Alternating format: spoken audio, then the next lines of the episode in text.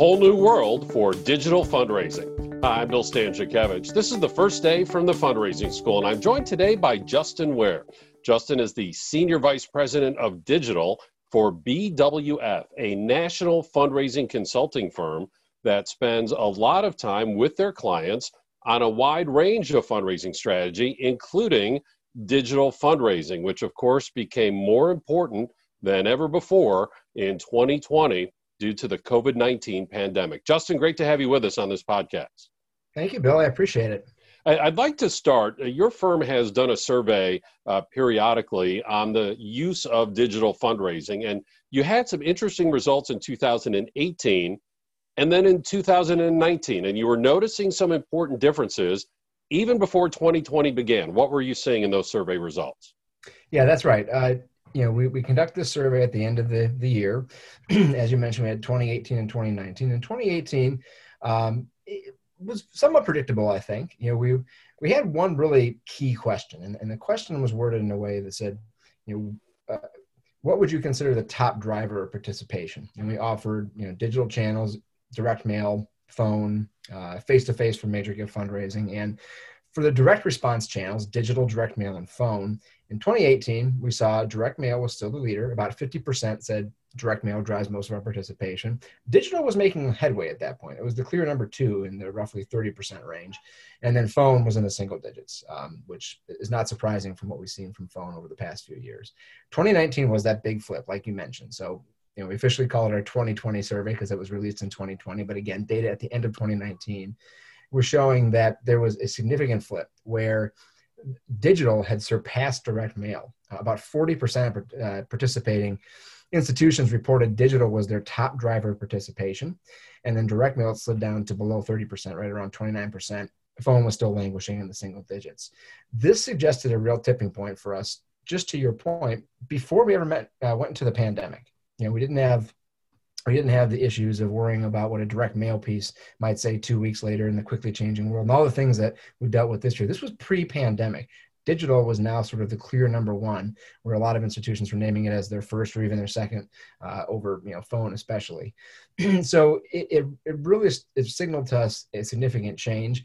And we are seeing that continued, you know, through our assessments and our, our strategy projects and the work we're doing with different client institutions.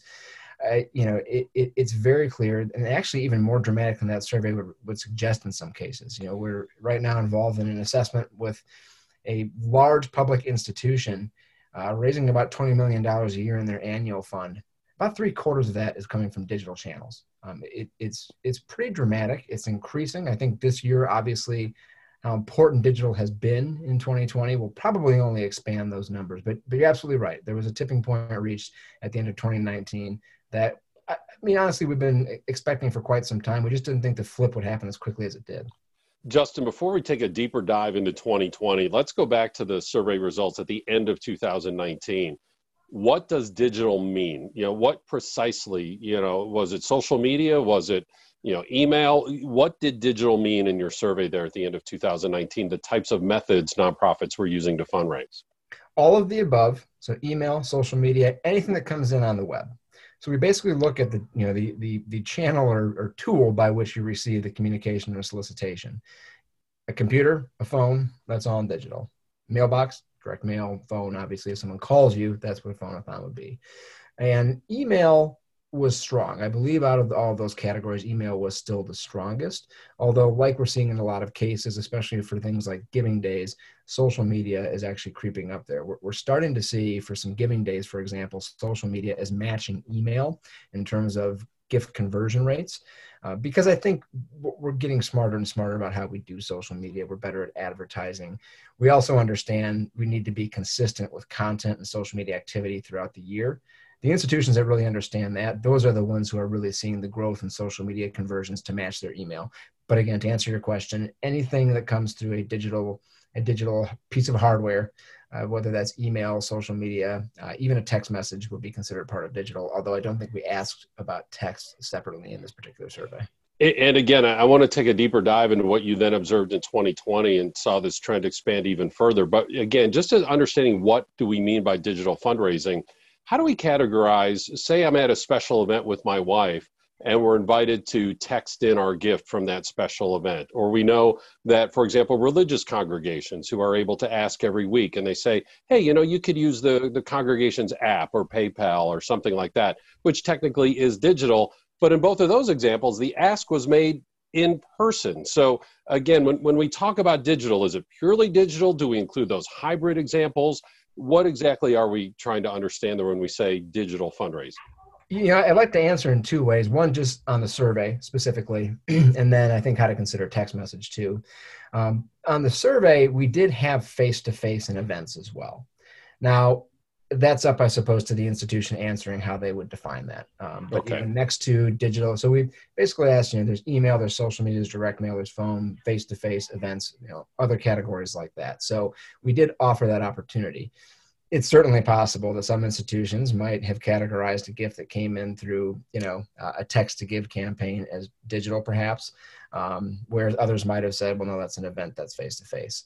Uh, so again, we, we did not, we did not call out text specifically, I believe in the, in, as one of the categories. So be interesting to see if we actually really sat down and talked to, to the survey respondents, um, how they interpreted that. Um, when it comes to text, I would I would recommend you do keep that separate from digital, or maybe as a subset of digital. Uh, you know, it, it's a it comes usually through a smartphone, and a lot of times you're directing to an online giving page. So I, I do think it may, there's a good argument to keep that under digital, but the strategies are a little different. The way you approach text message, how you use text message, the necessity of warming an audience through text message before you start asking for gifts.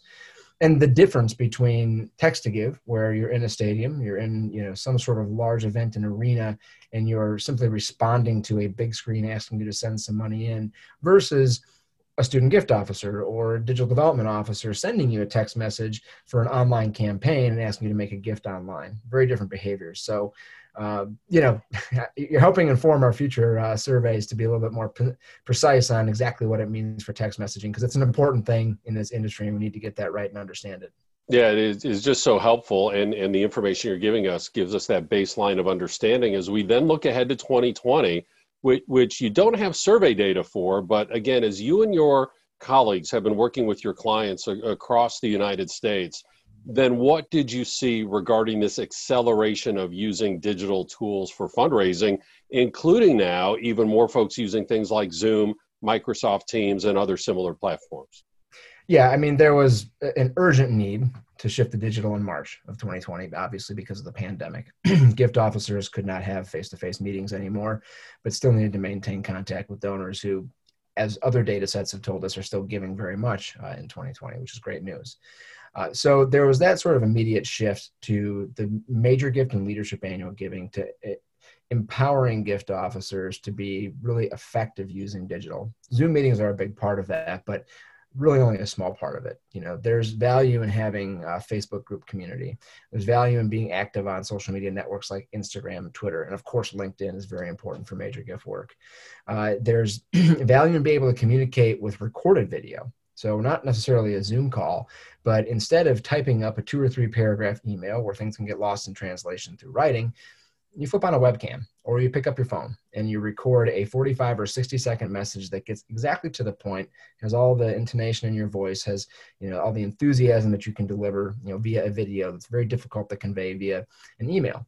So, you know, that, that transition to, you know, using digital in a way that keeps you connected and, you know, help set up some of those Zoom calls. But even after we get past the pandemic, there's a lot of value in being able to use digital for all the time in between those coffees and dinners and galas and luncheons and, and you know, weekend events and things like that to stay front and center in the minds of donors and prospects. A lot of institutions and organizations were doing that before the pandemic, and a lot of A lot of institutions that hadn't done that prior to the pandemic are now really considering it and position themselves for a lot of success in the multi-channel donor engagement world that we now live in because of the work they've done to adjust to the pandemic.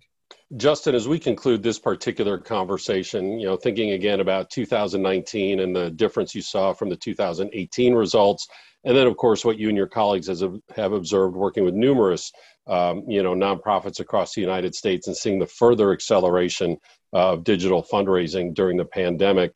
Uh, just overall, what advice would you have kind of at a macro level for fundraisers, whether it be the, the mindset that they have or big picture strategy that they need to be thinking about, uh, not just to use digital fundraising now, but as they plan for the future? Yeah, I think, I mean, first of all, understand the investment in content almost always pays off. Uh, there was a stat quite a few years ago now from Google that said that fifty-seven percent of everybody who watches a nonprofit's video will eventually go on to make a gift to that nonprofit. Mm. Doesn't mean they're clicking give now on the on the video, of course, and making a gift at that point in time. Simply means if you can compel somebody to sit through a one or two or three minute video, start to finish, that gets the message across about your organization, you will convert more than half of them to donors at some stage. Uh, and we've we've you know, I've heard of other stats since then. They're actually even more dramatic.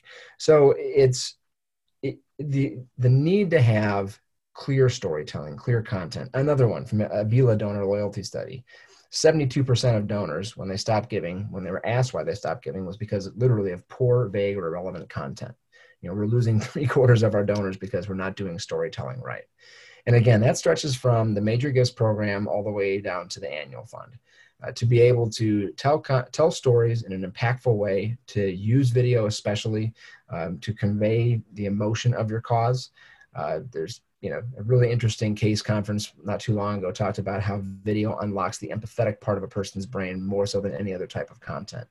So, you know, empowering gift officers to create one-to-one video relationships and content with their donors.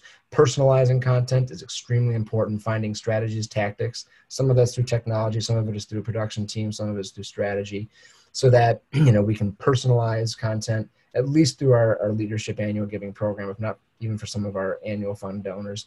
But, you know, again, we look at a really successful giving day, um, South Dakota State University.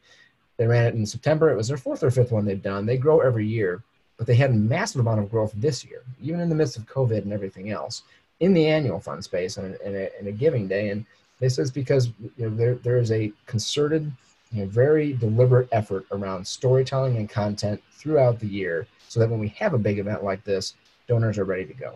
And I think that's that's probably one of the most important things you can look at is how can you how can you produce a lot more content to keep your donors locked into your mission above all the other noise that's going on in the world, in our inboxes and our social media feeds, and focused on giving back and supporting the cause that matters most to them, which you've helped them understand through the stories you told. Great expertise and information from Justin Ware. He's the Senior Vice President of Digital for B W F, the national fundraising consulting firm. Meanwhile, here at the Fundraising School, we're in a hybrid format. Our courses are available in person and online. And when we're online, we're both asynchronous, which means recorded, and synchronous, which means we're live. And any of those courses can be attended with our Crisis Response Scholarship that can reduce the cost of registration by as much as fifty percent. We also have our custom training designed specifically for your nonprofit, your region, your association. And of course, we have quarterly webinars and these free podcasts, all available online at philanthropy dot I U P U I dot E D U forward slash the fundraising school. I'm Bill Stanjakevich, and now you are now more up to date on this first day from the Fundraising School.